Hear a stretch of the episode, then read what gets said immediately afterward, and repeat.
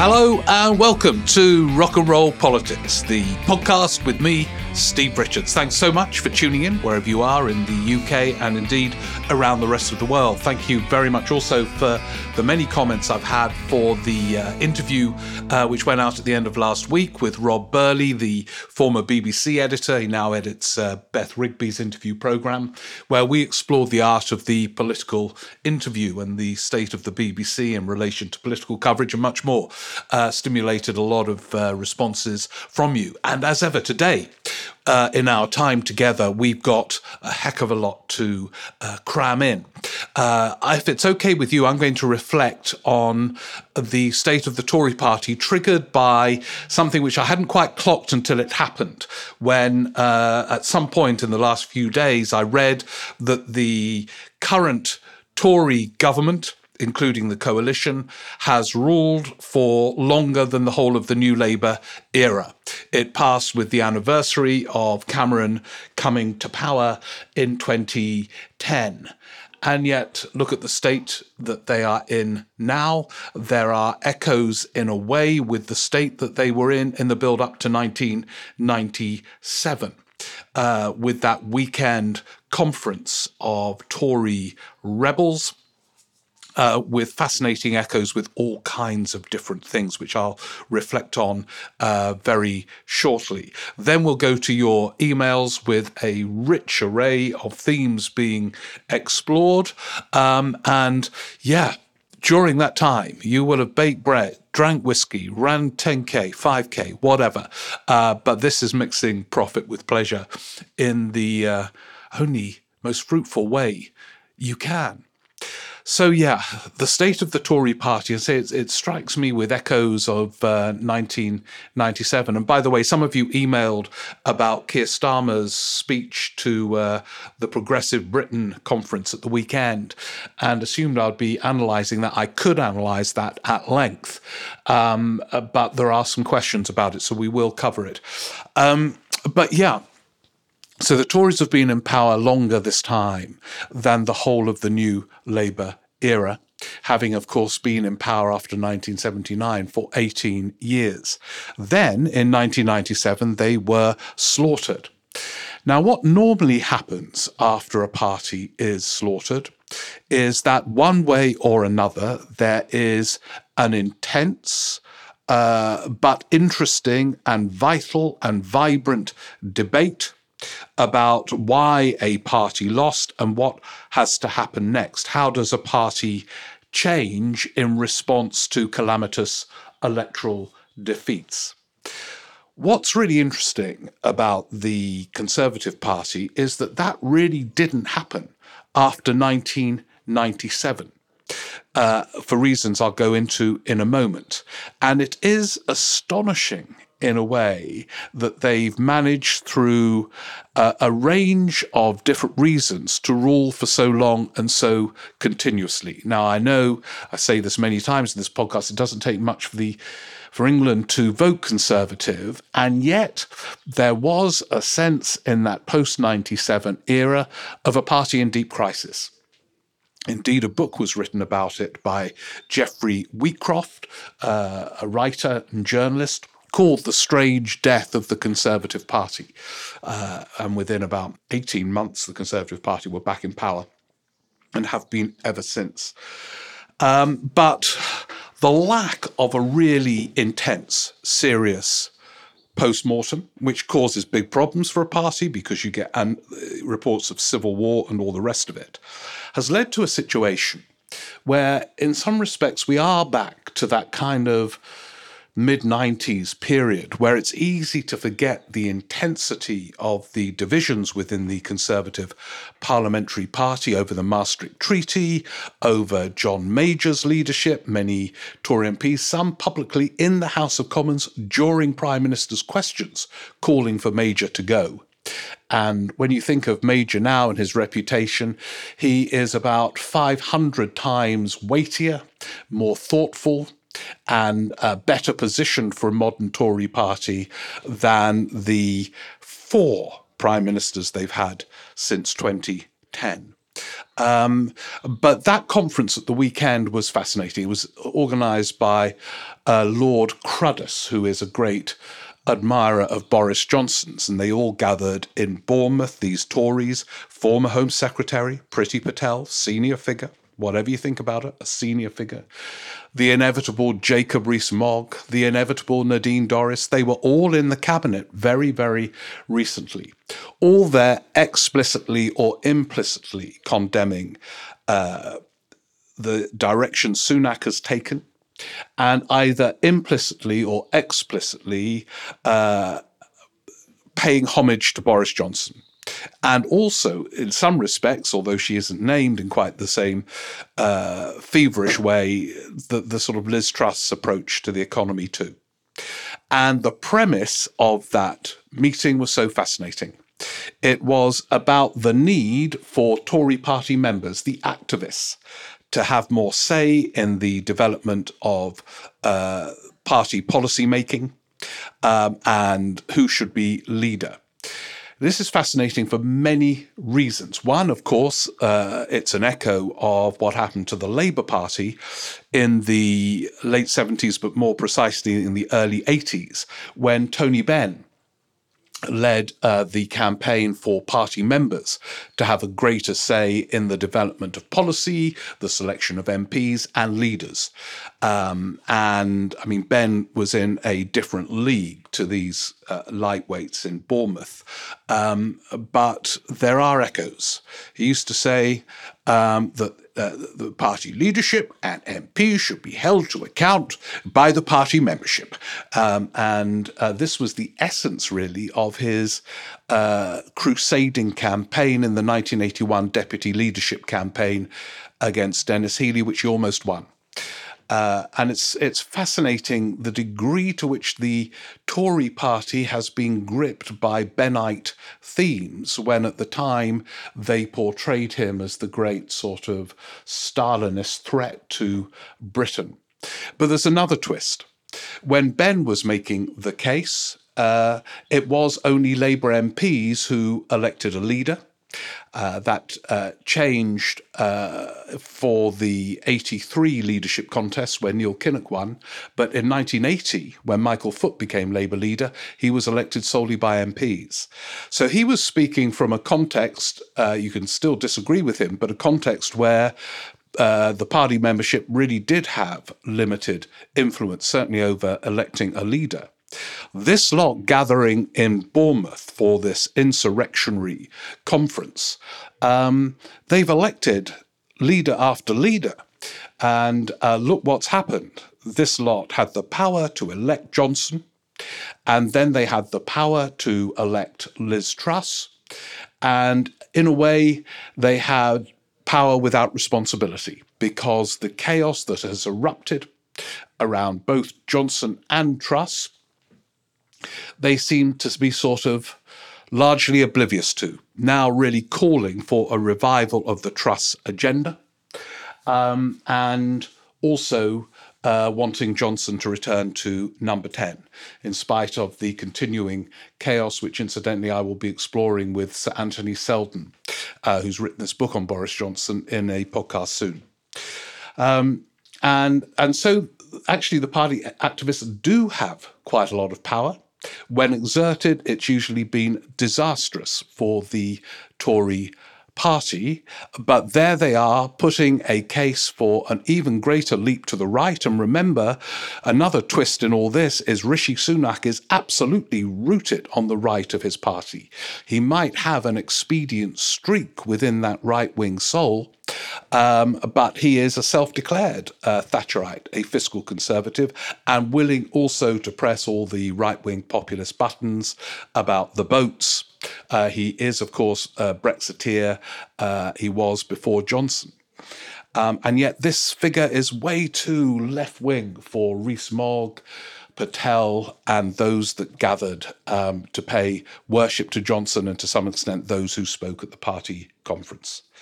How has this party uh, got to a position where there are echoes again with the tensions and divisions uh, in the build up to 97?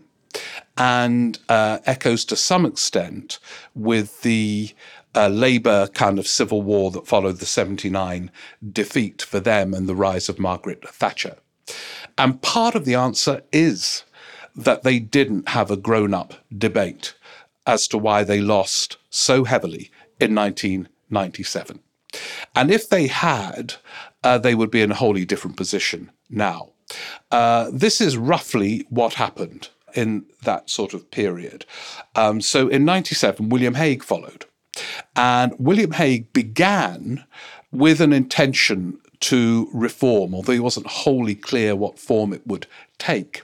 His first party conference speech, uh, the phrase repeated again and again was, it was time to move on implying it was time to move on from the assumptions and orthodoxies of the 1980s. But as he himself has reflected since, by the end of his period in rule, so torrid was it, um, that he he did a core vote strategy in the 2001 election in which they were slaughtered again. It didn't work.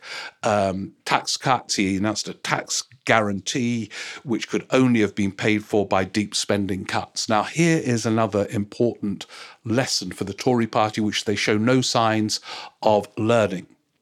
There was a clever response to the early New Labour period in power from 97, which would have been to say, oh, well, we've been in power 18 years, we've just lost, and here's a government more or less implementing our planned economic policy. They are sticking to our spending plans.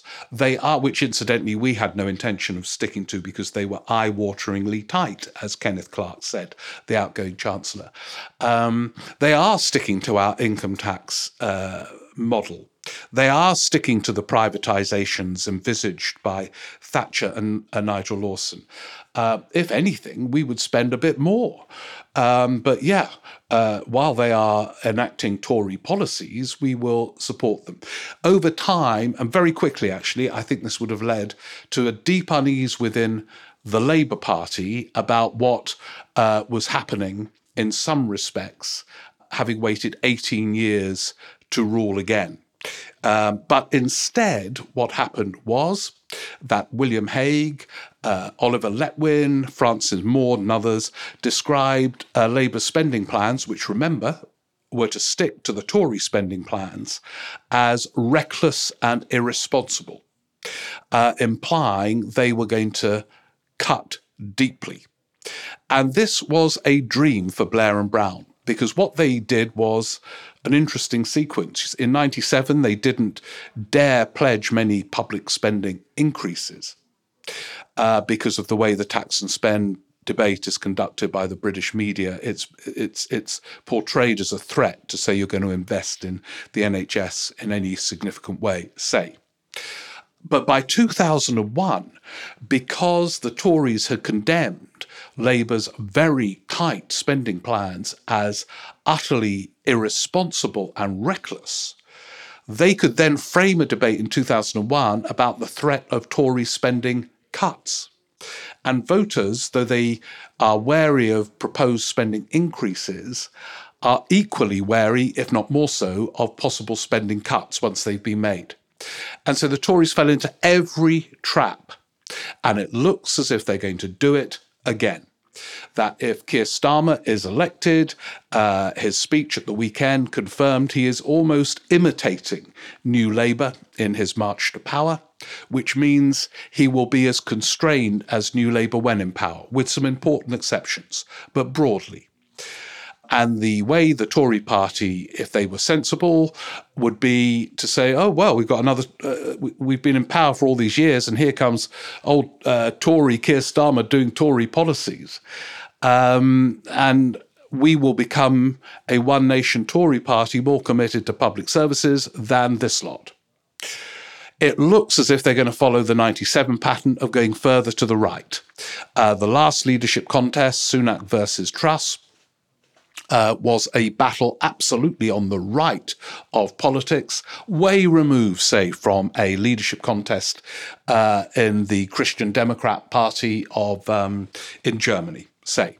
Um, so it looks uh, will come in, Rachel Reeves will be prudent, Gordon Brown style.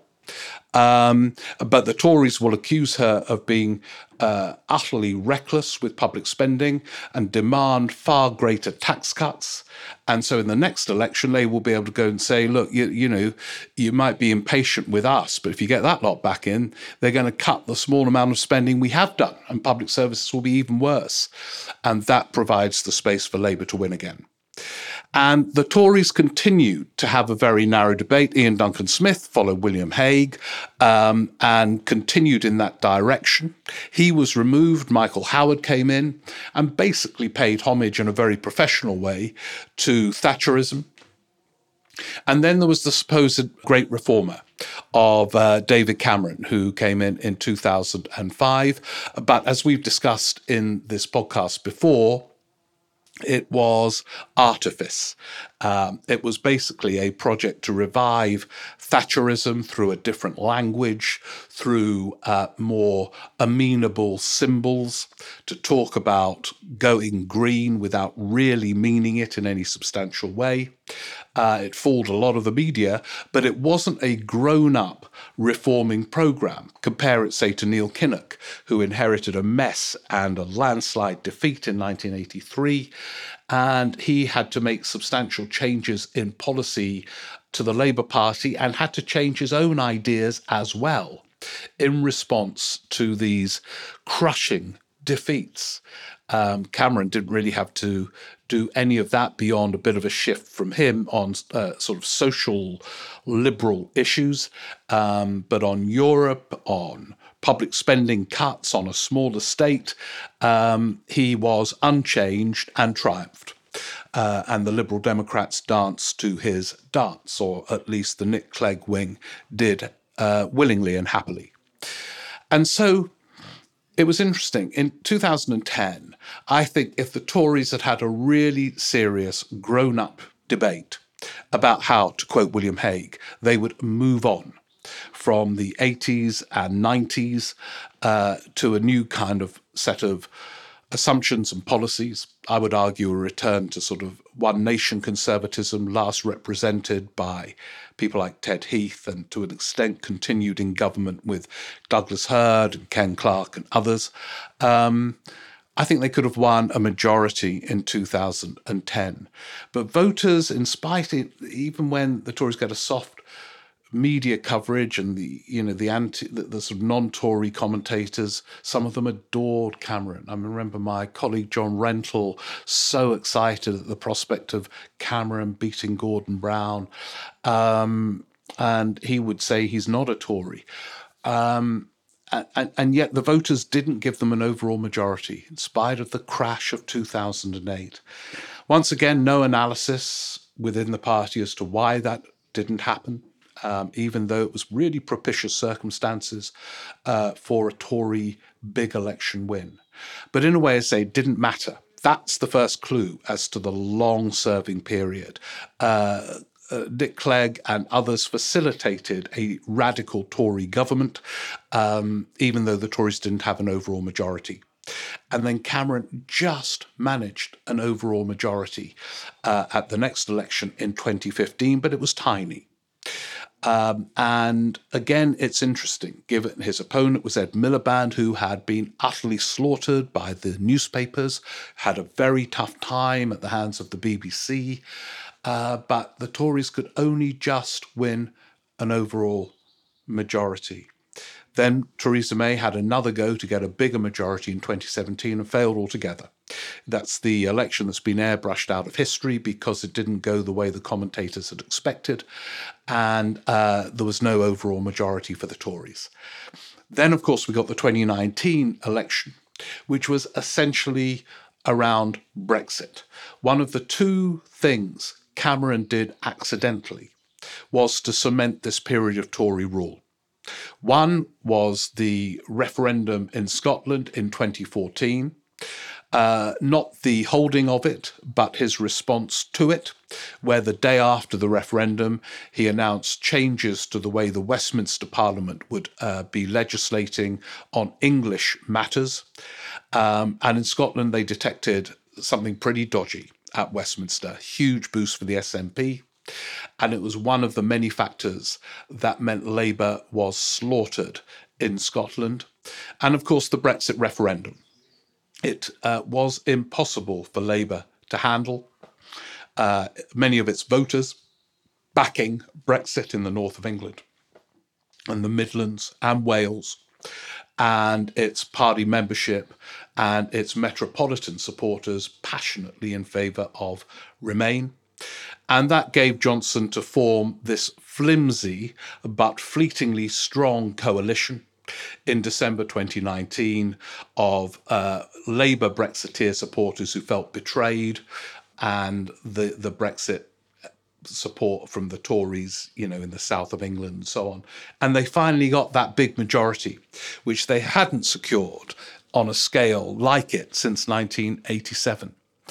But note the patterns, they were erratic and lacked any deep thought about what Theresa May said during that first period in opposition after the 97 Labour landslide they see us as the nasty party. Now, she didn't say we were the nasty party, which would have been a trigger for deeper retrospection, uh, possibly.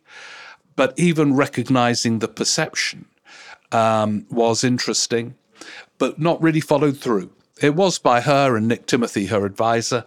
He said in an interview for this podcast, he was trying to get the Tories towards a more Christian Democrat approach to certainly the role of the state during his brief period in number 10.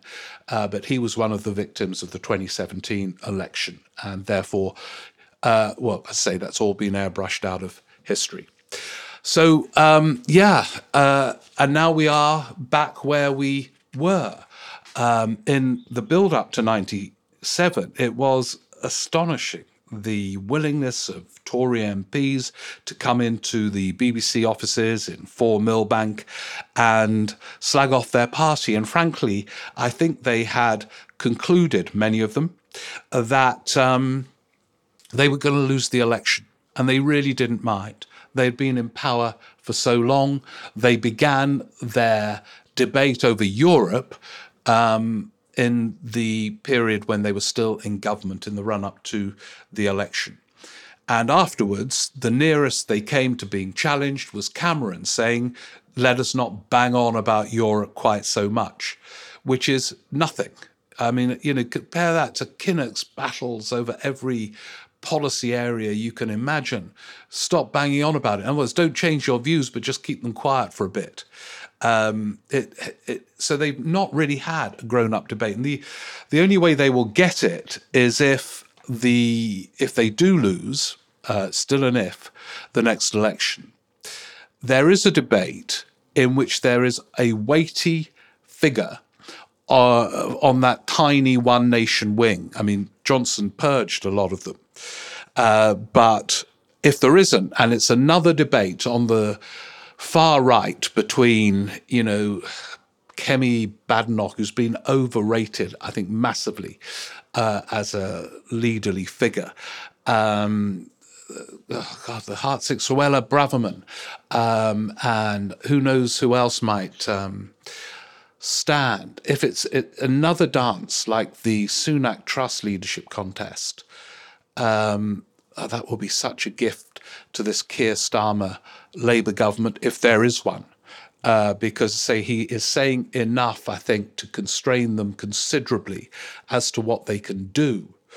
But if they are being condemned by an even more right wing Tory party, they will be able to say to voters, well, you, you might be finding us uh, too slow and you might still be frustrated by public services. And those of you who want a close relationship with Europe, you might be frustrated by how slow we're going. And by the way, isn't it always the case that Labour governments feel almost obliged to promote the fact that they'll go slowly? When you have that Cameron government in 2010 with no majority moving at the speed of sound to implement uh, turbocharged Thatcherism in public services in terms of the economy and public spending.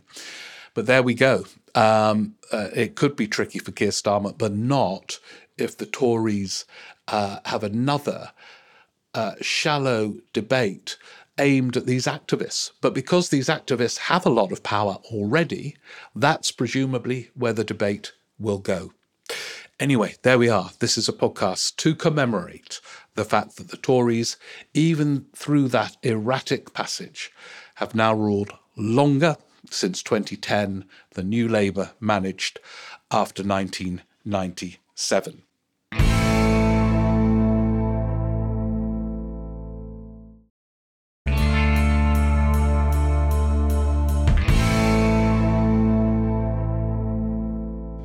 And here now we have a very neat segue.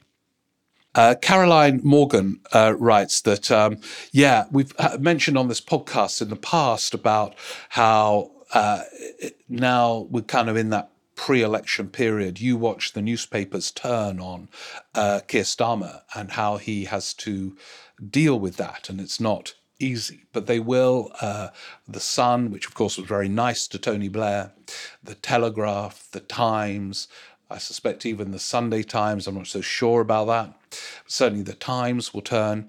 Anyway, uh, yeah, she, she says that uh, he needs our services on the Rock and Roll Politics Cooperative and Sue Gray uh, to uh, advise him has, how to deal with the onslaught. Yeah, you can't get enough advice about that because that it is tough. I mean, when you are he he he's he's experienced it. You know that ridiculous Durham gate fiasco when newspapers tried to uh, claim it was you know equal to Johnson's endless party gate in number ten, um, and then the BBC felt oh, we, Mail's done it for eight days. We better get someone in, and so they set the agenda. It's going to happen a lot.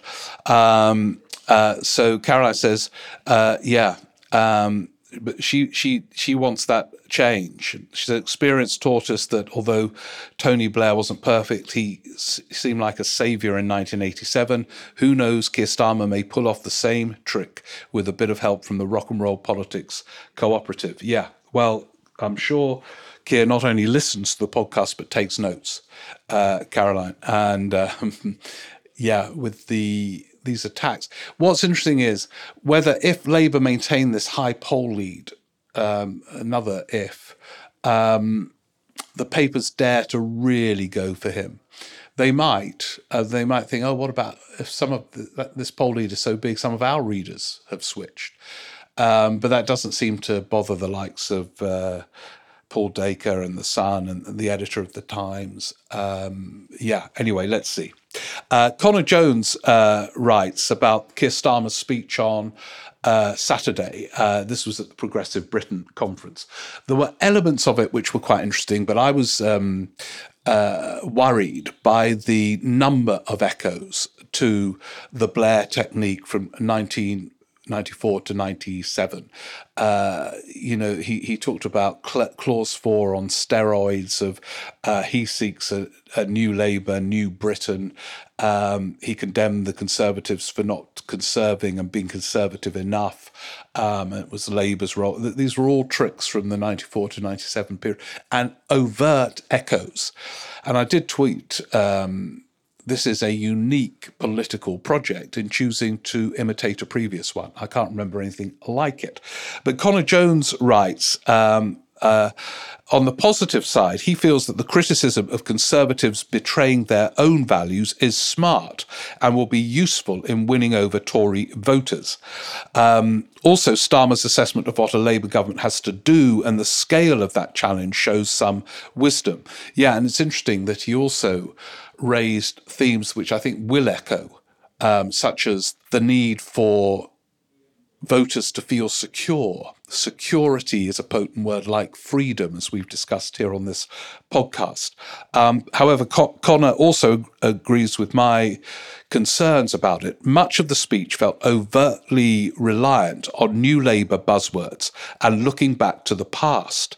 Do you think that is something caused by his speechwriting team being uh, too nostalgic or overly eager to please an audience of Blairites? Um, some of the phrases lacked a bit of tact. For example, if that sounds conservative, then let me tell you I don't care. Yeah, this again, you know, is a kind of Blair thing. You know, you, you might not like it, but I can tell you this: the other option is the Tory party, and you won't like that even more. You, you know, there's a sort of, um, and yeah, I don't know who wrote the speech, but he's got a lot of people who used to work for Tony Blair in his office um, who continue to revere uh, Tony Blair, who um, have been involved. When you've been involved in an election winning project, it's very hard to see what's in front of your eyes decades later.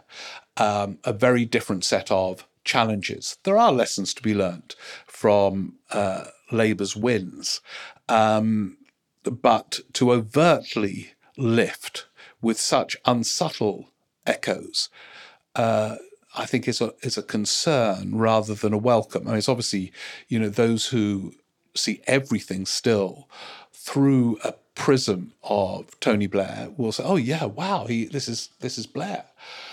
But I mean, Blair's 70 now, still very articulate and reflective and all the rest of it.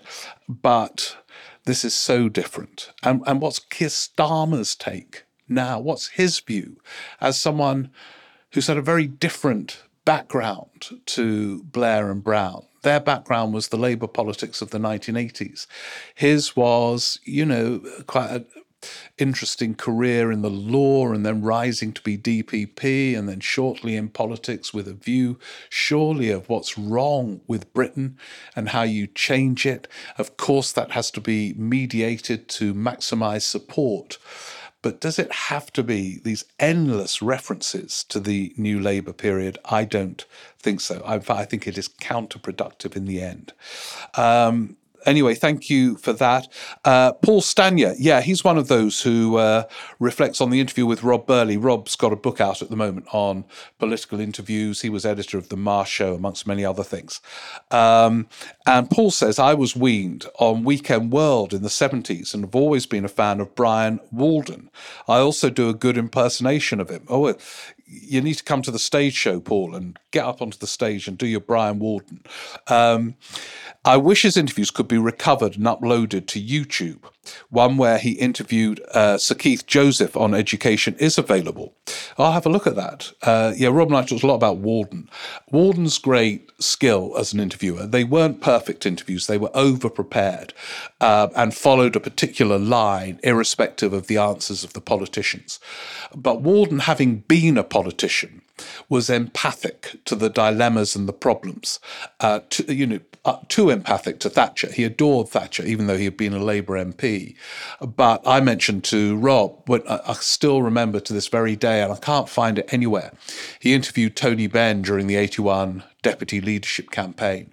And everything Benn stood for, Walden would have been against. But he uh, clearly admired Benn as someone who thought deeply about politics, who could frame an argument. And although they were you know, within the Labour Party on opposite sides. It was a fascinating, brilliant interview. When you compare it, I don't know, it's unfair to mention some of today's interviewers, but I mean, he was in that sense in a different uh, league. So, yeah, let's trace these down um, as you say, uh, Paul, it would be great. Uh, they must exist somewhere. Um, and he suggests a possible future podcast on Patreon could look at the disconnect between party activists and normal voters. And he mentions the Priti Patel line from that weekend conference in Bournemouth, uh, apparently about to make a speech. She's made it now, blaming the local election results on party leaders not listening to activists. Yeah, isn't it? It is, it is really interesting, this. And I say the echoes uh, with Labour in the early 80s and Tony Benn um, are they're not precisely because Benn was in a different league, um, but there are parallels. Uh, yeah, thank you, Paul. I, I, I, agree. And, and and Rob said he was hugely influenced by Walden's interview with Margaret Thatcher after Nigel Lawson resigned in the late 1980s. It was uh, it was an epic. Okay, now over to Callum Esler. Uh, Callum says, I'm a student currently writing on fiction about the Scottish independence referendum. Ah, that would be, there's, there's meat for a novel in all of that, Callum. My mum got me into your podcast about a year ago, and it's now one of my absolute favourites. Oh, thank you very much. I was thinking about your reflections on the term freedom over the coronation weekend, particularly your point about how no one would ever say they were against freedom.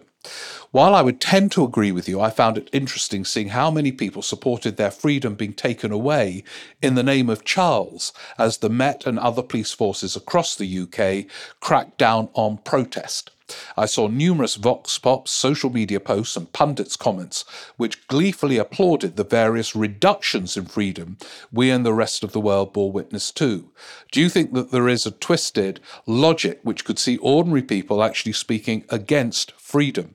Yeah, that's a brilliant point, Callum. And of course, when you put it like that, uh, the answer is yes, on the whole, you know, and this is why Starmer was so evasive about it. Um, if they're asked, you know, do they want these protesters locked up or whatever who dare to disturb this weekend where they all plan to uh, hail the king and the coronation, and you know, many of them more excited about that than say changing their lives through voting in a local election.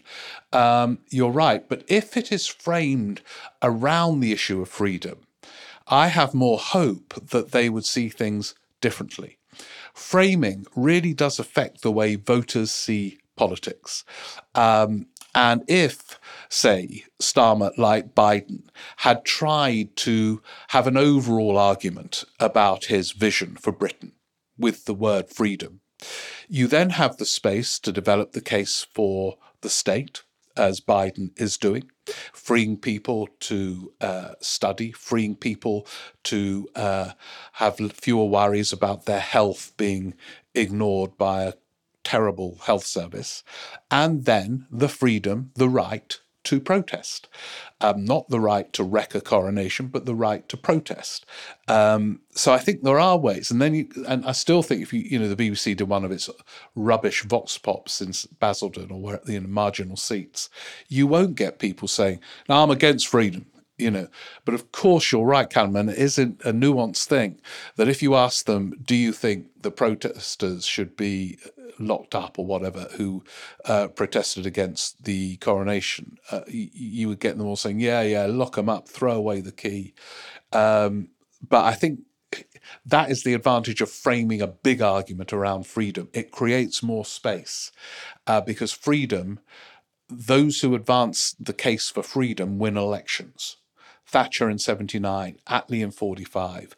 Uh, it will help Biden, whatever trouble he's in in America uh, seizing it from the Republicans. Uh, thank you, Callum. Good luck with the book um, or the fiction on the drama of the referendum. Uh, Anthony Wilson, enjoying the podcast as ever as I drive around Devon and Somerset on visits to support my brilliant student teachers. Uh, I wondered if you've seen uh, Will Lambert's review in the New Statesman of Ian Dunt's new book, uh, yeah, I I have actually, Anthony. Uh, the book's about um, the failures in Westminster. Uh, anyway, he uses two of the cooperative's favourite words, scrutiny and consequences, as a lens with which to examine Westminster's failure to produce policy that enhances our public realm. Uh, yeah, although I have doubts about this, Anthony, in this sense. Um, if voters vote to give one party uh, wholly unfit for government, as the Tories were in December 2019, a huge overall majority. That's not the responsibility of a breakdown at Westminster. The voters chose that um, and there will be consequences for voters.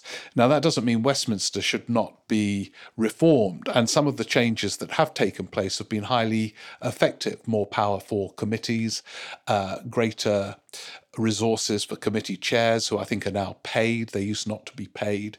But if uh, one party gets a big overall majority, they're going to be able to get things through, uh, come what may, and that's certainly what's happened since uh, December 2019.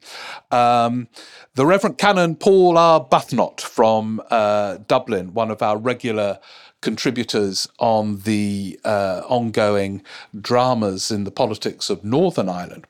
Um, and Paul says, Oh, he enjoyed the Patreon Zoom meeting. Thank you, Paul. I, I, I, I clocked that you were on, so I looked at the end who was on and all the questions and things, and say next time hopefully we'll have a bit more space for a wider uh, discussion when we do that. And to join in, please subscribe to uh, Patreon. Uh, in the last podcast, Sporats, I heard the leadership of Michelle O'Neill being lauded as a result of her attendance at the coronation of the King.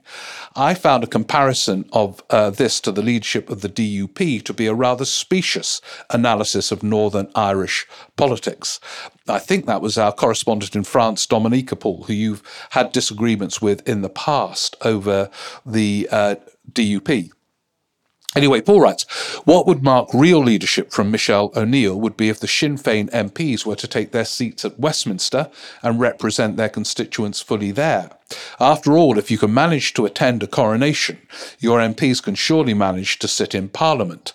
To compare this, uh, whatever the DUP leadership is doing right now, is odd because the DUP is dealing with a completely different set of issues right now. I still maintain that they will come back into a Stormont government and that it will be a good thing when they do. Well, there we are, Paul. Thank you uh, very much for that. I know you are a close watcher of the uh, DUP. And yeah, I know you weren't able to make it, Paul, but it, when I did the show in Belfast, I asked the audience to predict whether the Northern Ireland Assembly would be up and running within a year. And by a big majority, they predicted that it would be. Um, but as those of you who come to the live shows know, these predictions are notoriously unreliable. Now, uh, Laundry Joe has written in, uh, so called because he does his laundry while listening to the podcast. And he has got an answer for the insane number of times from now on. Keir Starmer will be asked about what he will do if there is a hung parliament.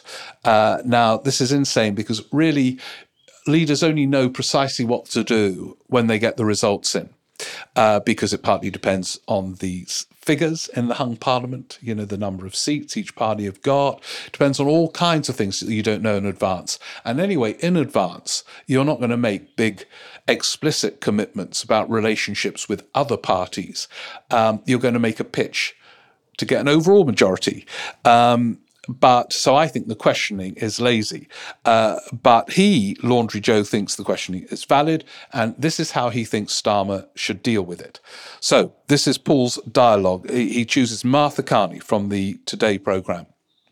Martha Kearney, Sir Keir, that's my impression of Martha Kearney. If the local election results are replicated, you will find yourself the largest party in a hung parliament. Will you enter into a coalition with the Liberal Democrats? Yes or no? Keir Starmer? It's a fair question. This is Keir Starmer. I don't think it is a fair question, but let's get on with it. Keir Starmer, it's a fair question. And you're going to get a direct answer from me. You won't see me hiding behind that cliched line that I won't answer hypotheticals. Incidentally, I hope you're planning to ask the Conservatives if they'll ever re enter a coalition with the DUP, who are holding up power sharing in Northern Ireland. Obviously, we're fighting for a majority and we're on track for a majority. We're seeing a massive realignment. The people are tired, tired of 12 years of misrule. Uh, then uh, a bit too long, Joe. He gives some other things he uh, says uh, before moving to the uh, key element. If the Liberal Democrats are prepared to embody the good sense of Joe Grimond, the social justice of Charles Kennedy, financial responsibility of Vince Cable, we will enter into open discussions. However, I will say this we will never enter coalition on any form of an agreement that seeks any referendums or is based on separatism. I won't answer the phone to the SNP or Plaid Cymru. Martha Kearney. So, what if the Lib Dems make electoral reform the price of a coalition? Keir Starmer. The British people made it abundantly clear that they're not interested in electoral reform in 2011. The Liberal Democrats will find negotiations very short if they seek to impose a further referendum. I'd rather lead a minority party than betray the British people and sow further division. Etc., um, etc. Et so Laundry Joe says that's the way to deal with it. Well, that certainly answers the question, uh, Joe. Uh, you, you can't accuse him of being evasive. But I think it will land him into a degree of uh, difficulty, frankly. Um, uh, by even hinting at the type of negotiation and what he would rule out electoral reform. Although, as you imply, Joe, I don't think electoral reform will be or can be on his uh, agenda, certainly in advance of an election. I'll give you another reason for that in a in a moment. But thank you for giving an example of how um, how he might approach that. Um, he kind of equivocated a bit. He just didn't rule out negotiating with the Lib Dems, um, and uh, in interviews after the local elections, while ruling out the SNP. Again, it's it, it's a defensive way of doing it. What you should, I mean, what Blair did, um, and I'm not saying he should do that, but he should do something he, he, you need big arguments to deal with these small points. So Blair had said uh, long before he was questioned about deals with the Lib Dems um, that the failure of the 20th century was the failure of progressives to work together.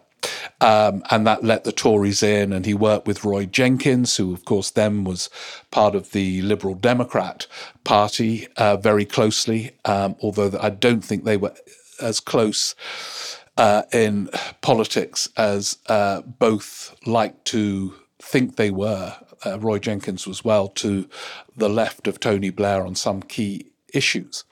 Uh, passionately opposed the war in Iraq. It was his last speech in the House of Lords. Was his opposition to the war in Iraq. Um, uh, but but but that was the context in which Blair formed this rapport with Paddy Ashdown. But I, I I just don't think you need to go there because you can't really go there. What is has Labour just missed out on an overall majority? Uh, has it missed out by quite some margin?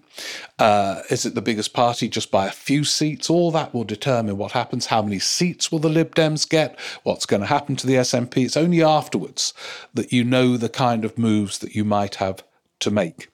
Uh, yeah, and on that, we're going to go to Bob uh, Tyndall in a moment. But on that, I got a text from a very uh, prominent uh, Labour politician the other day uh, who knows that some of us in the rock and roll politics cooperative um, uh, sort of very gripped by the issue of electoral reform. Um, and uh, this very prominent Labour figure said, uh, without getting into too much into the weeds of electoral reform, the argument made about how it benefits progressive parties has always been the weakest for me, in principle terms, if nothing else. Anyway, the mayoral result in Middlesbrough demonstrates the practical limitations. We only won the mayoralty, that's Labour, because of first past the post, with thanks to the Tories for changing the system this time around. I know this is a big area of interest to your podcast listeners. Yeah, it is interesting. And it is a myth that um, somehow electoral reform benefits uh, across, you know, wherever it's applied, uh, always benefits. Uh, parties on the left or centre left. It's just not. It's just not the case. And anyway, um, that debate's going to run and run. I know, and um, yeah, it's been really interesting the dialogue we've all had on this uh, in the program. But anyway, uh, thank you uh, for that. I hadn't clocked what was happening in Middlesbrough or how it happened. But yeah, of course, it was the voting system now is first past the post for those elections, uh, and Labour won there. Uh, and finally, Bob Tyndall, who came to the Brighton show recently. Uh, and he says, Some of your reflections on the 1970s. Yeah, somehow in Brighton, we got back to the 70s uh, to make sense of now. You never quite know what's going to happen in these live shows. Um, anyway, Bob said, at the end of the 60s and into the early 70s, I was a Hartlepool Labour Party young socialist. Uh, this was an interesting time to be involved as militant suddenly seemed to be very visible, and we were encouraged to sell the militant newspaper. I always had doubts about those folks. Having opted out of a Catholic upbringing, I wasn't about to swap one type of indoctrination for another. We spent quite a bit of time at meetings on Tyneside. I can genuinely recognize a lot of our friends from the North from real life. By the way, I'm told our friends from the North is on the iPlayer. Uh, one entertaining thing that happened was a meeting we had with Tom Driberg. He was staggeringly indiscreet and very funny. I doubt he could make your Troublemakers series on Patreon, as he lacks prominence, but he certainly was larger than life. It's interesting to see the stuff about him being a spy, too. Yeah, I, Bob, you've got to read Francis Wheen's book on Driberg. Uh, what a what a character. Um, I don't think he fits the Troublemakers series we're doing on Patreon because he wasn't big enough a figure to cause that much trouble. Of course, he was famously gay um, and sort of used to hang around outside public loos and think, oh, what a kind of weird period that was. Um, we also met, Bob says, Tony Crosland, who was very polite to us, though he made it clear that nobody believes in Clause 4 these days. Yeah, one of the things about Clause 4 mythologized when Tony Blair scrapped it um, had been publicly disowned by Harold Wilson, uh, Tony Crosland, you know, who was a radical in other ways. Uh, Bob writes, Crossland had bright red braces and smoked a large cigar. Uh, today, I read that a Labour Party national executive, I'm a member of the Labour Party, is not allowing affiliation to the likes of Republic or CND and other groups without their say so. We've come a long way. Tony Crosland would be a radical now. He sure would be a radical now. Um, I don't know whether he'd be kicked out. Um, you never know these days. But um, he would certainly be a radical. Remains an absolutely fascinating figure, Crosland. Um, and of course, his book, The Future of Socialism, was uh, an important kind of political Bible for some uh, in the uh, crisis of the late 50s and um, for Labour crisis. And it's, to be honest, I'm going to end where we began. See, Labour, for all its inability to win elections and all the uh, deep flaws of each uh, attempt by a leader to change it um, does go in for a degree of introspection, sometimes too much, um, which is grown up and intelligent. And in the late 50s, when they lost yet again, Crosland wrote his book on the future of uh, socialism. You know, there were kind of, these were kind of, gr- some people thought Crosland was going down the wrong track. Um, and then you had the Bennite view, and then you had the sort of Healey kind of view, and then you had the Jenkins, Williams, David Owen. They ended up leaving Labour. But it was grown up politics. And um, they might, might not be good at winning, but they're quite good at uh, post-mortems, um, which they have to do a lot of. And uh, although it's better to win by 20,000 degrees, obviously, when a party loses, there needs to be a deep analysis as to why. And say the fact that the Tories haven't done that. What's the equivalent of Crosland's The Future of Socialism? Not that jamboree in Bournemouth at the weekend with Priti Patel and Jacob Rees-Mogg and others. Um, and if they don't do it, as I say, if they lose this time, I think they could be out for a long time.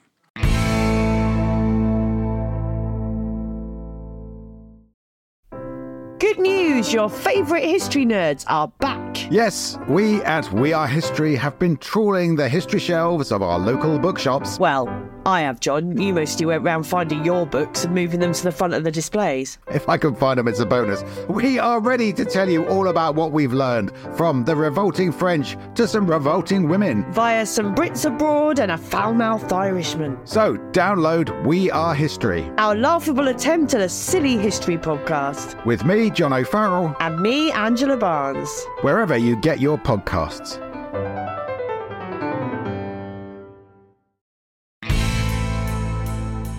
thank you so much for tuning in. I uh, hope you've done the 10K, 5K, cook bread. Um, anyway, use the time productively. Um, and yeah, let's get together again very soon to make sense of it all. Thanks so much for tuning in. See you soon. Bye.